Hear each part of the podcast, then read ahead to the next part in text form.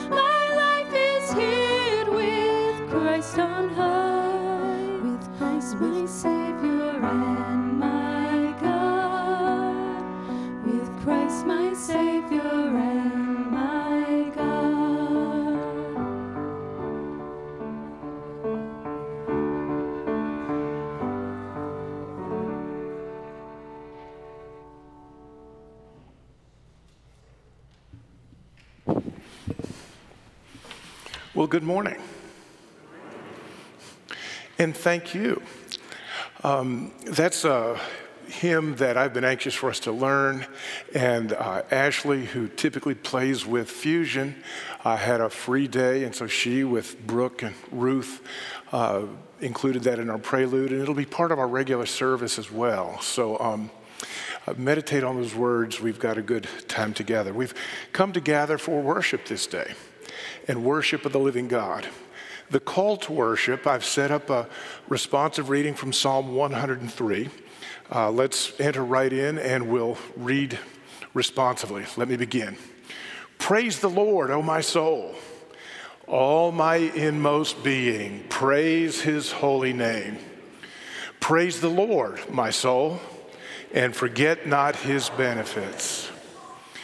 Who forgives all your sins and heals all your diseases?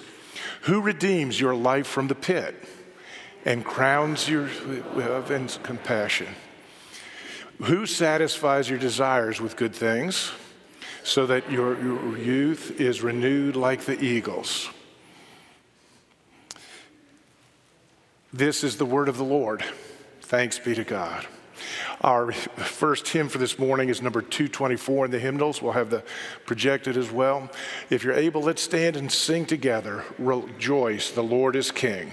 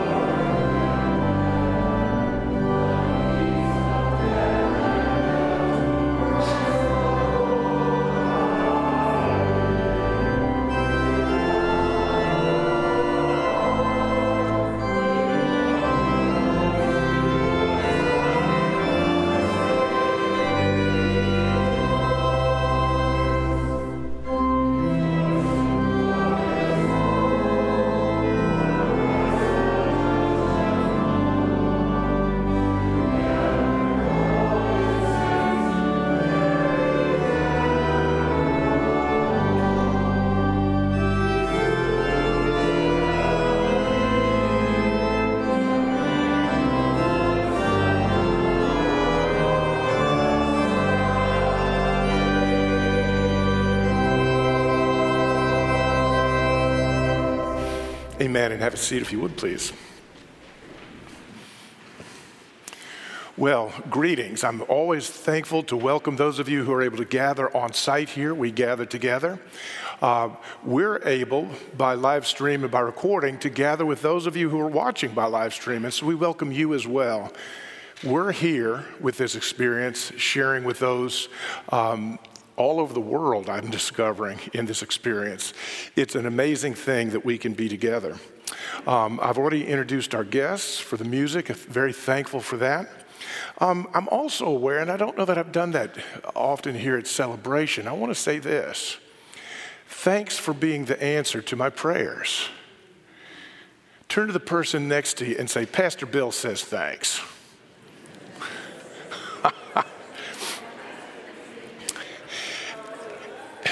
And here's why. One of the things I do each week is say, Father, as I prepare, bring the people that you want to have here to receive what you have. And so, one of the things I do, I don't often make a big thing of it, I'm doing it today, is when I look at faces on Sunday morning, I'm going, Whoa, answer to prayer, whoa, answer to prayer. Mary Lynn, whoa, answered a prayer. Even my wife. It's good that we're together. So I'm thankful for this. A couple of things today. There'll be a fellowship time after the service, but there will not be the usual follow up with the pastor where I do kind of a question answer interaction. It turns out Pastor Aaron, who usually preaches in Watershed, was real sick yesterday. They were able to test and check. I had migraine and symptoms from that. There doesn't seem to be anything serious, but he's not preaching. Instead, Pastor JB is going to Watershed. I'm in celebration and going to Fusion. And by this afternoon, God will be praised and glorified. A couple of things happening, and I expect to be alive. A um, couple of things going on. Slides are potluck on Tuesday, chance to gather during the week, uh, share some fellowship time, and a contact card. We found the easiest way if you will just text to uh, this number, 616 202 1210, text the word connect. You'll get a form. You can let us have your email. We'll send you the Thursday night email that I send out. You can stay in the loop with things. So happy to do that. Let me, another thing that's going to happen later on in the service, um, I will not be praying as I usually do for our congregational prayer, but I've asked a guest, Pastor Florencio, to do that in just a moment. But what I'd like to do would be to just have a moment to share with you. This is Mother's Day. So I would say Happy Mother's Day. But let me tell you something. After decades of planning public worship for people, Mother's Day has become a growing challenge. It's a cultural holiday, straightforwardly speaking. It's not part of our liturgical calendar like Easter. But for any of a variety of reasons, there's been a lot of destructive pressure on the nuclear family. There's been a lot of idolizing of a particular kind of family structure and roles. Because of those things, I become, every pastor has become increasingly aware that when we gather, some are thankful as they reflect on life with their mother. Some have been deeply wounded by the same. Some are missing their mother. Some mothers are missing children. Some women are yearning to be mothers. Some women are so overwhelmed they're not sure they can face the challenge. All that to say, real honestly here together, there's a wide variety of experiences and situations, and so there's a wide variety of responses and emotions that's fine. And it's good that we be together. The scripture in Romans 12 15 says, Rejoice with those who rejoice. We've just sung about that, but we also need to mourn with those who mourn. And so, in light of the gospel, I want to say to you whether you're thankful or struggling to forgive, whether you're feeling empty or overwhelmed, the day may bring you joy or it may bring you sadness whatever your circumstance, we're all glad we're all here. Celebration, any gospel centered church, any gospel centered church should be a safe place to rejoice, to weep, to wonder, to do whatever because we're together. So I invite everyone here and across the internet. At Heart Awake, we've set our hearts to join in the journey of being found in, formed by, and followed, following Jesus Christ. So whether you're rejoicing or whether you're mourning, let's join together, together in Christ, caring for one another, instruments of God's grace in one another's life. We're together in this. We're together in a, in a faith and a belief that's not ours to invent but that has been faithfully passed down to us to shape our lives. And so I use a question from the Heidelberg Catechism each week. Let's do that. This is question 61. I'll begin with the question Why do you say that through faith alone you are righteous? The answer Not because I please God by the worthiness of my faith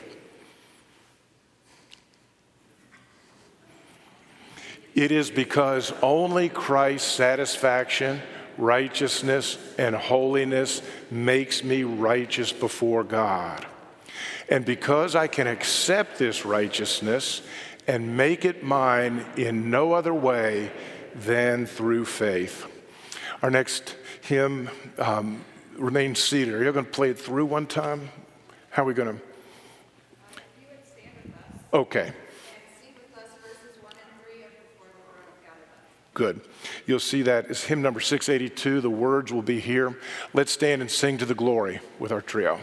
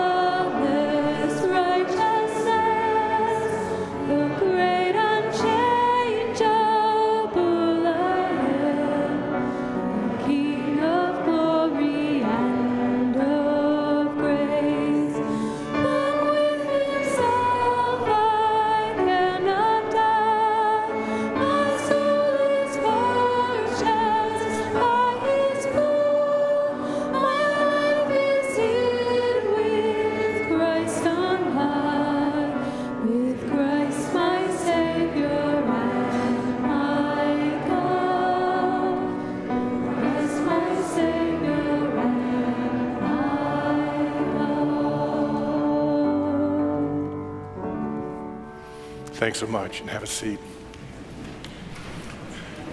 Pastor Florencio, why don't you come join us?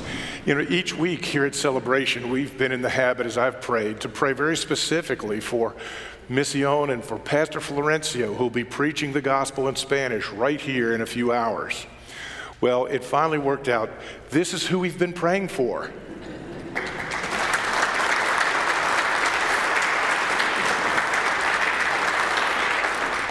I'm, I'm so thankful that the kingdom that I was brought into, rescued from the kingdom of darkness, brought into the kingdom of light, is so varied and diverse.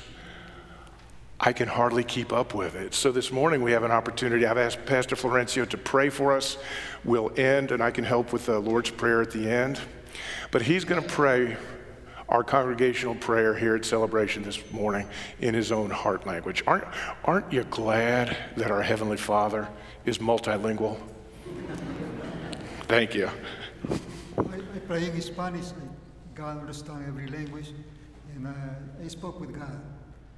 Uh, Padre nuestro que estás en los cielos, bendito Dios, poderoso Dios nuestro que todo lo ves, que todo lo sabes, que todo lo conoce Dios. Padre Santo, Dios bueno, Señor Dios, aquí hay una cantidad de pueblo tuyo, Dios mío, que tú amas y que tú quieres. Padre, oro por ellos. Pido, Dios mío, por la fe, Señor, pido por su gracia, su amor y su bondad para cada uno. Señor Dios, aprovecho la oportunidad para dar gracias a usted por cada madre, por cada mamá que ha tenido hijos, por los que tienen nietos, que son bisnietos, tataranietos, por la familia, Padre. Señor Dios nuestro, tenlos en el hueco de tu mano, bendice y prospera y concede, Dios mío, la gracia de alcanzar el cielo y la vida eterna. Paz, Dios mío, sea esta nación, paz a tu pueblo, en el nombre de Jesucristo de Nazaret. Amén y amén. And as Jesus has taught us, let's pray together, saying, Our Father in heaven, hallowed be your name. Your kingdom come, your will be done. Give us this day our daily bread, and forgive us our debts as we forgive our debtors. Lead us not into temptation, but deliver us from evil. For thine is the kingdom, the power, and the glory forever. Amen and amen. Amen. Thank you so much. Goodness. Um, at this point, I'm going to ask any of the kids in our congregation who'd like to be a part of just a story and a time up here, if you could join me. Uh, I think I've got slides lined up, but anybody going to join me up here? Or do I just thank you? You know, you do that, you just wonder, am I? Oh, we were just waiting for leaders. Good morning, folks. Okay. Let's, yeah, there we go. We're going to find a seat and do good. Um, it's good to see everybody. You know, I pray for you through the course of the week. And as I pray for you through the week, I'm also anxious to have a time that you and we all remember that Jesus said, Come and come to him. This really is one of my favorite books, the Jesus Storybook Bible. Every story whispers its name, his name. I've got multiple degrees from multiple seminaries, but no other book has helped me more clearly see what Jesus said that the entire scripture points to him.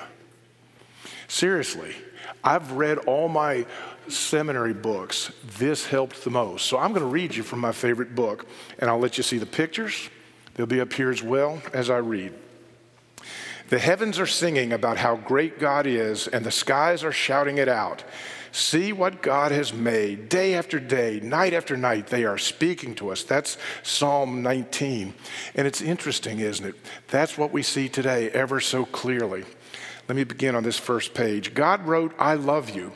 He wrote in the sky and on the earth and under the sea. He wrote his message everywhere because God created everything in his world to reflect him like a mirror, to show us what he is like, to help us know him and make our hearts sing. The way a kitten chases her tail, the red poppies grow wild, the way a dolphin swims. You see some of those things in the tree there, don't you? That's what's going on. And God put it in the words too, and He wrote it in a book. We call that book the Bible. And here's some of those people. Now, some people think that the Bible is a book of rules, telling us what you should, what you should and what you shouldn't do. The Bible certainly does have some rules in it. They show you how life works best. But the Bible isn't mainly about you and what you should be doing. It's about God and what He has done. Listen to that. The Bible isn't mainly about you and about what you should be doing, much less what you should do for God to like you. He already loves you.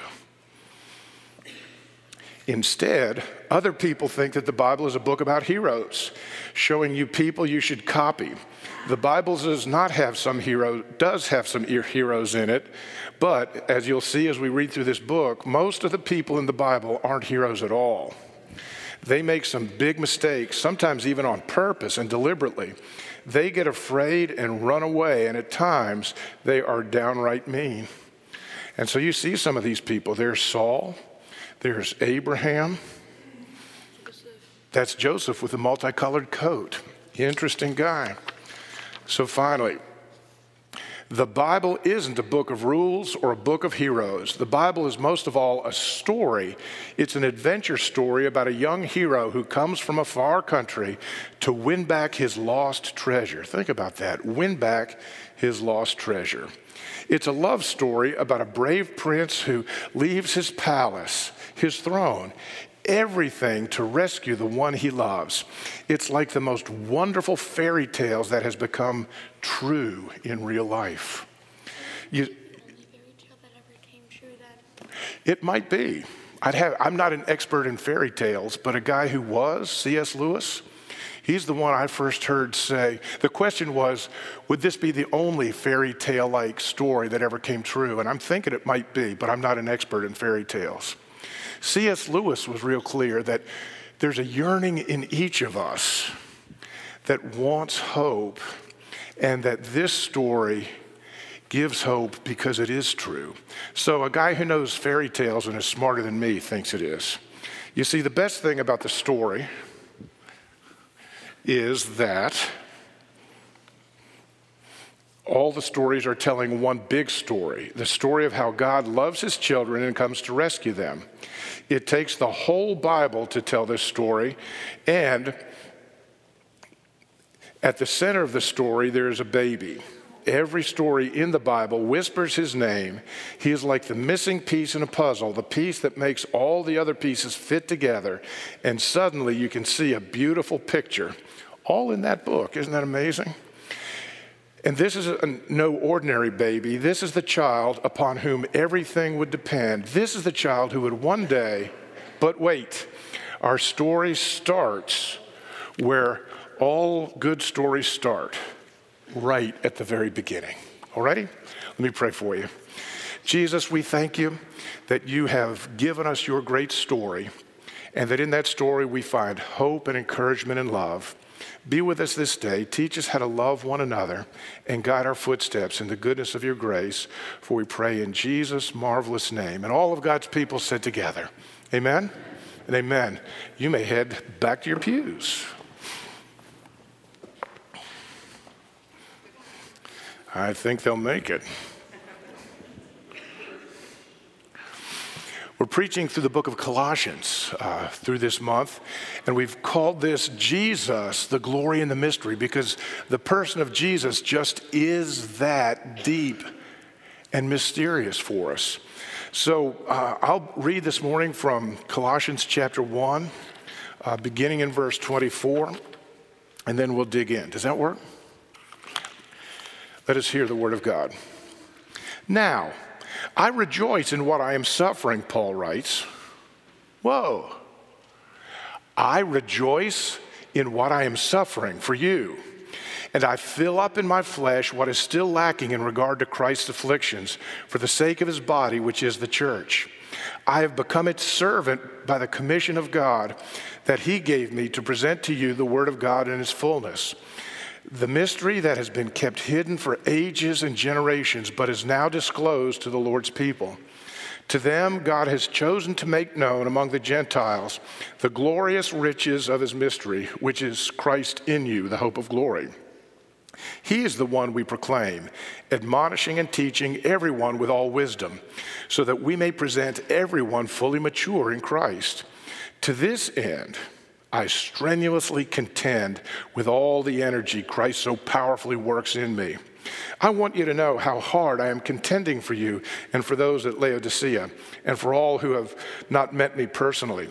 My goal is that they may be encouraged in heart and united in love, so that they may have the full riches of complete understanding, in order that they may know the mystery of God, namely Christ, in whom are hidden all the treasures of wisdom and knowledge. I tell you this so that no one may deceive you by fine sounding arguments. For though I am absent from you in the body, I am present with you in the spirit. And I delight to see how disciplined you are and how firm your faith in Christ is. So then, just as you received Christ Jesus as Lord, continue to live your lives in him rooted and built up in Him, strengthened in the faith as you were taught, and overflowing with thankfulness. Let's take a moment and pray. Father, thank you that centuries ago, a man who was stuck in prison had met you, the Lord Jesus. And as he began to learn through the scripture and your spirit what it meant to bear fruit in light of the good news of the gospel, he would write from that pre- uh, prison to a church filled with people he'd never met. And yet, because they held together in Christ, they could communicate. And so now, centuries later, in the amazing way you've preserved these texts across centuries, so that now we can open the scroll, as it were, translate, study, read. We thank you that what Paul had for the people in Colossae will be the instrument of your spirit to lead us into that word in this moment, in this place. Holy Spirit, illumine our hearts and minds to receive all that you have for us. Thank you for your kindness and goodness. Fill us with a great hope this day. Guard your people, O Lord, from my brokenness and confusion and sin, but make Jesus compelling and clear. For we pray in his mighty name. And all of God's people said together, Amen. Amen. Who is at work here? At essence, I think the thread through this particular passage is where do you get energy? Where do you get plans? Where do you get direction in how to work and how to live? I want to point out that a key word is the word maturity. And Paul writes here that he labors so that these people might be mature. Notice, people he's never met, people whom he did not plant the church, but he knows of them and he knows of them in Christ. This word maturity is a fascinating word. The Greek is teleos, and it speaks of completed or finishing, as if each one of us were a, a, a work in progress. How does that sound? But not in progress to wherever we want to go, not in progress at our rate or our agenda, but a work in progress towards the fullness of Christ in us. It's a race, as it were. Jesus wants to make of you and me something other than what I am right now. More in some ways, more love, more joy, more peace, less in others, less worry, less anger, less self righteousness, less pride, less greed. And this perfecting is like a journey, it's like a race. It's not like performance so that I can do what I'm supposed to do correctly. It's not a state of achievement, it's dynamic. It's like this journey. And it's not so much perfect compared to others as it is completed in who I am. Now, that's good news. For me to be completed in Christ doesn't mean to, that I need to be the very best of what there could be. I don't need to be Tom Brady, Steph Curry, other people wrapped up in me. This is the marvelous thing. God's vision for maturity, what Paul is writing about here, about the call to maturity, meets the heart cry of this moment. There's a deep heart cry if you'll read the, the literature, watch the movies, listen to the music of our culture that wants to discover identity. Who am I? As if to be authentic means to establish my own identity and who I am and what I am. The gospel o- offers to us that unique fullness. And so, in that word, it's a yes to our culture, but it also says that unique fullness of each person as an individual is not so much theirs to create as it is ours to receive.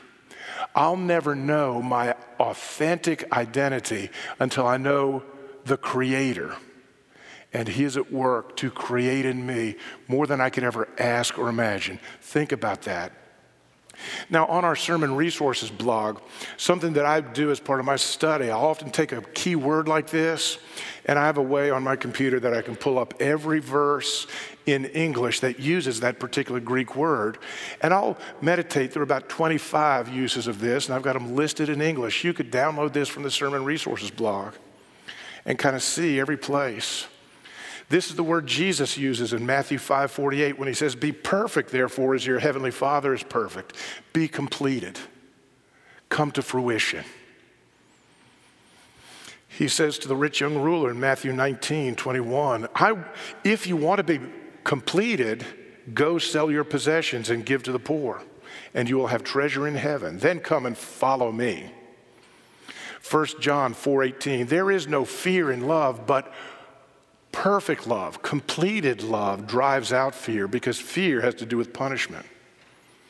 Again and again, we read through the scripture that God has a purpose for your life. It's unique to you.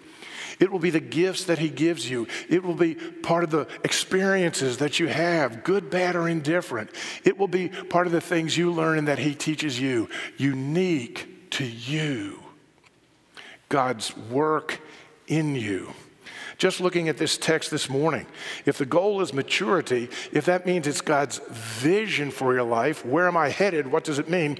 Listen to some of the words that Paul uses. This is not an exhaustive list, but in this passage, this is what Paul, as he's prayed for the church in Colossae, is praying might be completed in them. My goal is that you may be encouraged in heart.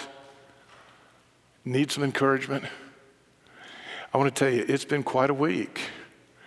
I've had months now of quite a week. But in the gospel, there's an encouragement, even in the reality of my life. There is for you to be united in love. That means I'm not alone.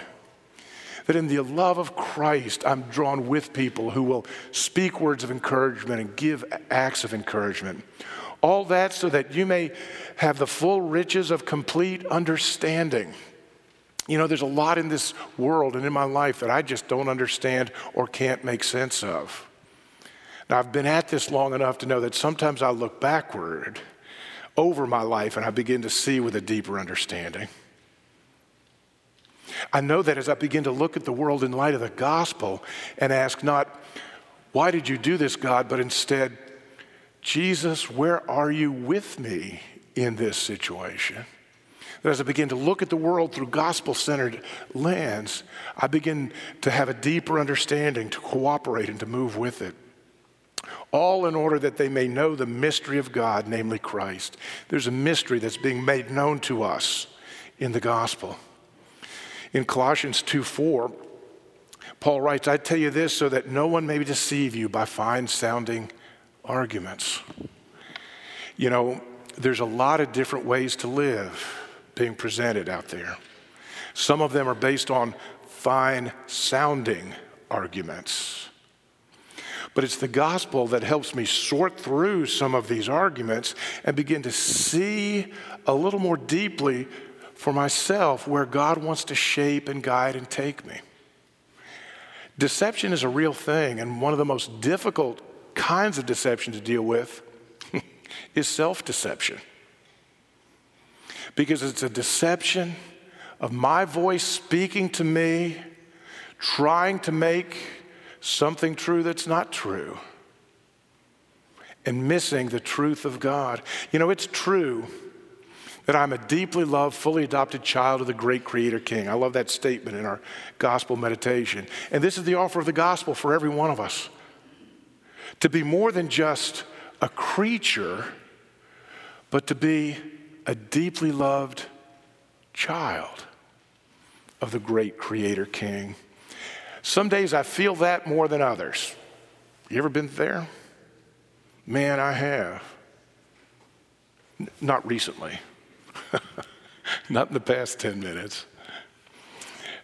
But that's true because of what Jesus did on the cross. So there's this goal maturity, encouraged, united, understanding, not deceived. I tell you, what else this challenges us to think of is that if God's purpose for us, if the finish line is maturity, there are some things that may not be at that finish line. I've had to learn through the course of my life, and I see it in the scripture, that God is calling me to maturity. He's calling you to maturity. That may not mean He's calling you to prosperity. But if that's the goal of your life, the good news of the gospel is that that's not a finish line that will bring hope and joy. I don't believe God is calling us to poverty, but by His grace, He will help us learn to navigate both. That's what the scripture gives us that full orbed balance. He calls us to maturity, not comfort. Has God ever led you into some uncomfortable settings where you had to deal with something in yourself? If he hasn't, he will. That's who he is. He's more committed to your maturity than your security or your control. If your hope in life is to control every outcome, you're in conflict with God. And by His grace, He'll begin to break that and draw you into relationship with Him that you can live in maturity, not in your own control. Maturity may look different than acceptance or approval, particularly from other unbelievers. We need to realize that to live as people of the gospel means we may well live differently than the surrounding world. That's fine. I'll dig into that a little deeper in just a moment. I want you to see that the goal, the end point, the finish line is maturity. And along that race, God is the one who is at work. Paul points out to how God is at work for the Colossians. Colossians 1:27 he writes to them God has chosen to make known among the Gentiles. I'm sorry, that reference is wrong. It's number 27. God has chosen to make known among the Gentiles the glorious riches of the mystery. See, because of God's initiative and grace, we can begin to have an understanding of what would only be a mystery that you could live by grace without fear of shame or performance. How does that work? How many people go to churches in the United States and don't know of that mystery? God has been at work to make it known. The mystery, which is Christ in you, the hope of glory. The gospel that because of what Jesus did on the cross, it's possible for the indwelling Christ to be our hope of glory. So he's choosing to make known, he's actively involved in making known this mystery. And then he's calling people. Paul writes of his commissioning I've become the servant of this gospel by the commission God gave me to present to you the word of God in its fullness. I want to tell you, I'm thankful that I've received the approval of my peers. That's part of what ordination is the accountability, the affirmation. But a commission to share the gospel is a work of God. And so each week there's a humility that God could use a broken vessel like this. Part of the good news is as you look at my life, you can say, Whoa, God uses broken people. Maybe He could use me. Maybe He could use another different broken person in my life. So you see, it's very clear there's a goal in this maturity, and it's because God is at work, but it's also because God, Paul is at work for the Colossians. And I want to spend a little more time and dig into this. I read to you from the New International Version at the beginning, and Paul talks about filling up for the church, the suffering. There's a translation that I like a little better for catching the spirit of the Greek that Paul wrote, and it's in the message. Let me read it to you Colossians 1 24 and 25.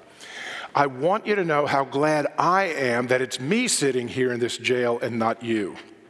Now, there's a lot of suffering to be entered into in this world, the kind of suffering that Christ takes on. I welcome the chance to take my share in the church's part of that suffering. The gospel calls us to go where there is suffering. The gospel calls us not to observe poverty from a distance, but to enter in. The gospel calls us to share lives with the sick and with the wounded, with the fearful and the discouraged. It calls us in. There is suffering in the world, and if you are in Christ, you will be part of God's call to enter and to share the suffering with others, because that's what Jesus does. He enters into our suffering, offers his life, and then empowers us to enter into the suffering of others. Please, please don't think that this suffering is about the inadequacy of what Jesus did. There's ways of thinking about Christianity that do that. Oh, Jesus suffered, but you got to suffer some more to make up for it. Couldn't be further from the truth. The suffering that Paul is writing about here is a suffering that comes when we are in Christ. We've got some, uh, Ron, we've got some of our missionaries here this morning. I just met them walking in. I can only guess that God has called you out of a place of comfort to some places where you've seen wonderful things, but also deep suffering. I grew up in the suburb. I began ministry in a tough neighborhood in New Orleans. Lil Wayne was one of our neighbors, I like to say. I had to enter into the suffering of that community to know the goodness of the gospel was not only for that neighborhood and my neighborhood, but for all of God's people. David French, fascinating writer that I like quite a bit, had a marvelous article last week. This was from Sunday a week ago. It was entitled, Why Compassion is Divisive. He gives two reasons. First, compassion contradicts hate, and the hateful will not tolerate it. I want to tell you, as I survey our world right now, there is hate aplenty on all sides of most every issue I see. To live in Christ, to model that compassion, to be compassion, means the hateful will not tolerate it. Second, he points out that compassion contradicts pride, it's a lowering of self to hurt with another people and the prideful will not permit it. Because we're pursuing our own self actualization. I'm declaring my own authenticity. I'm me being me. You hear the pride? The proud will not permit compassion. David goes on to write The culture often claims that it wants Christians to be like Christ, but does it really? The spirit of the age is better described by a famous quote by a Peruvian general and president named Oscar Benavides. He writes, For my friends, everything. For my enemies, the law. Christ responds, For my friends, mercy. For my enemies, mercy. That is the gospel mercy, compassion, hope to those who are different than me, to those who are not me. This is the suffering that Paul says he's entering into. And he's hard at work for the Colossians in this. He goes on to write, he does this. He is the one we proclaim. He's making the gospel known with clarity, admonishing, that is to say, he's challenging their thinking and the behaviors that grow from that thinking. Paul was an admonisher. He was clear with the people he loved and had relationship with about the implications of what that meant for our life. And teaching, he was changing their understanding. He was giving them information that the world could not give. Everyone, he does these three things with all wisdom so that we may present you fully mature in Christ. There's that goal. But here's something that I found just fascinating. Colossians 1:29. To this end I strenuously contend with all the energy Christ so powerfully works in me. I strenuously contend. Here's Paul strenuously contending. In chapter 2 verse 1 of Colossians, he'll go on to say, "I want you to know how hard I am contending." You shouldn't be surprised. Later on in Colossians 4:12, he talks about Epaphras, another person who is wrestling. It's that same word. Contending, wrestling. Who are you engaged closely with an enemy? Exerting every muscle, sweating, pressing, trained for, wrestling. And to make it all the more fascinating, in chapter 4, verse 12, he says, Epaphras is wrestling, contending in prayer. Is there an aspect of your prayer, life that looks like wrestling? There was for Paul, there was for Epaphras. You see, we often think of prayers, well, nothing else will work, so let's try it. Paul, because he saw the world differently, I mean, what are you wrestling with in prayer? The physical? No. The personal, as you wrestle with your emotions. Perhaps the social, as I look to push back. No. In prayer, and Paul gets into this in Ephesians 6, we wrestle with a spiritual reality beyond the physical, beyond the personal, beyond the social, but just as real. Is that a part? I'm not saying is that all. I don't want to get spooky or hocus pocus about this, but the scripture calls us to see that there is more to reality that can be measured with a tape measure. And we enter into a world beyond that world to wrestle in prayer on behalf of those who have deep needs. Wrestling in prayer. So there's a goal of maturity. Friends, God is at work in this. That's amazing to join Him and be a part of it. And He calls us to be a part of that work. Well, whose work is it anyhow? I'll start with the que- end with the question I started with. Often we try to figure out, well, did God cause that or did I cause this? I want to tell you, in Paul's vision, he would say, silly question. It's not either or, it's both and. And I love this term, competing agency. You know, I've been mentioning this book pretty regularly over the past weeks Prayer in the Night by Tish Harrison Warren. What a great writer and what a great book. I saw it available in the library.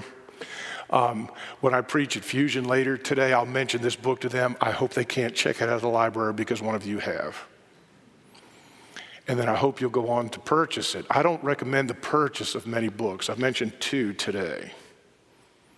Yes, thanks. Tish Harrison Warren and her book, Prayer in the Night.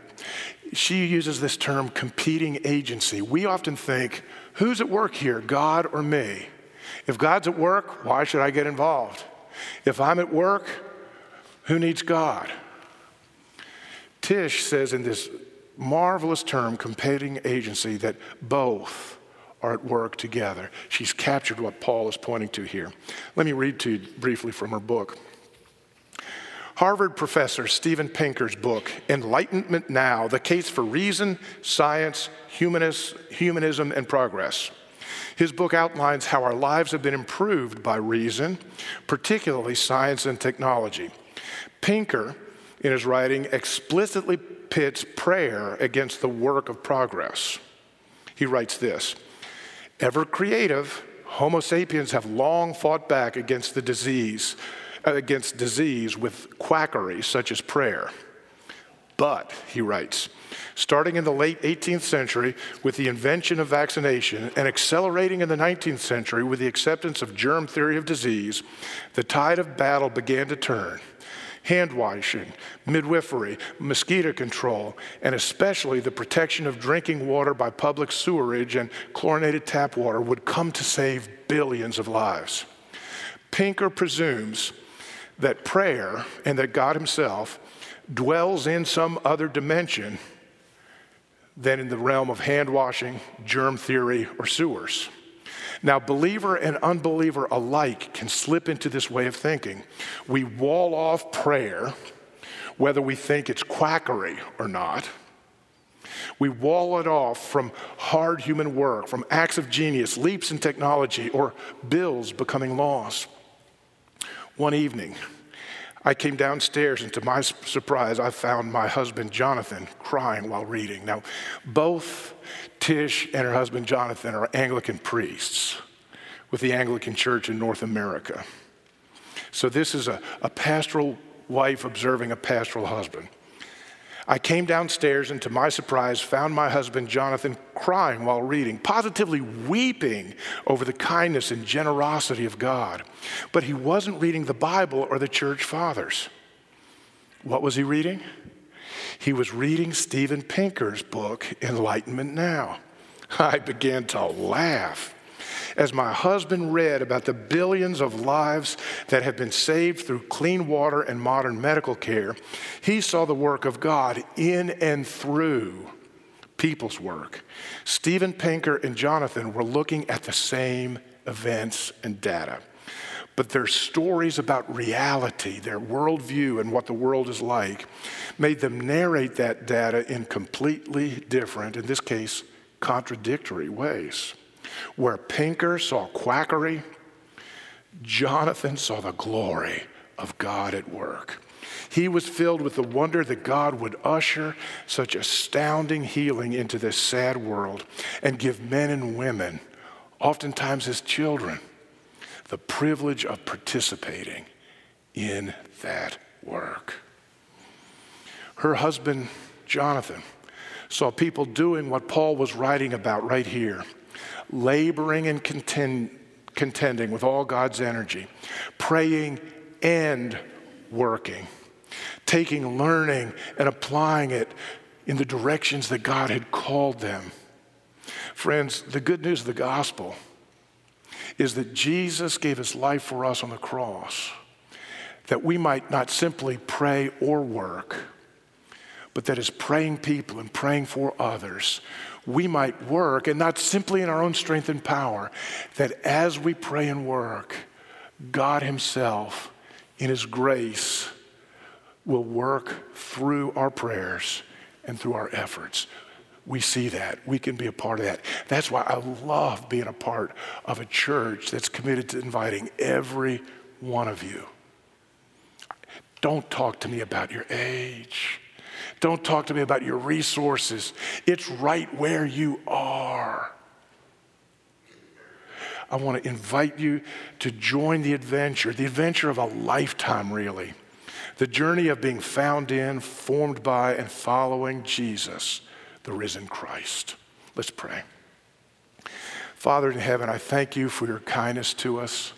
I thank you for the love that you've shown us in Jesus. I thank you that you have called us to labor with all your power. That as we engage you in prayer, you shape us and guide us and empower us to be salt, to be light, to bear fruit in the world so that the world might know and see of a God who would lay aside his glory and enter into the broken human condition and share with us the full majesty of the living God. Thank you for this day. Fill us with a great hope and joy. And I'm going to ask, because I've referred to it, that we close this morning um, before we sing our final hymn with the Heart of White Gospel Mission uh, meditation. Uh, let's pray together these words as our closing prayer. Because of what Jesus did on the cross for me, and for all humanity. I am not my own, but instead, by the working of His grace, I am a deeply loved and fully adopted child of the great Creator King. Jesus has loved me first and loved me as I am right here and right now, not as I should be or could be. He has also given the Holy Spirit to work in me transforming me day by day into his likeness.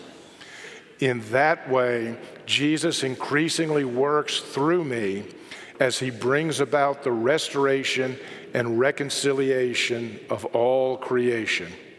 Holy Spirit, help me to believe this and increasingly see the evidence of your work in my life, values, and actions. By the grace of God, we live with His power and His direction and His gospel hope. Uh, we'll sing that in this closing hymn, We Give Thee But Thine Own. It's hymn number 877. If you're able to stand and join us in singing, do that.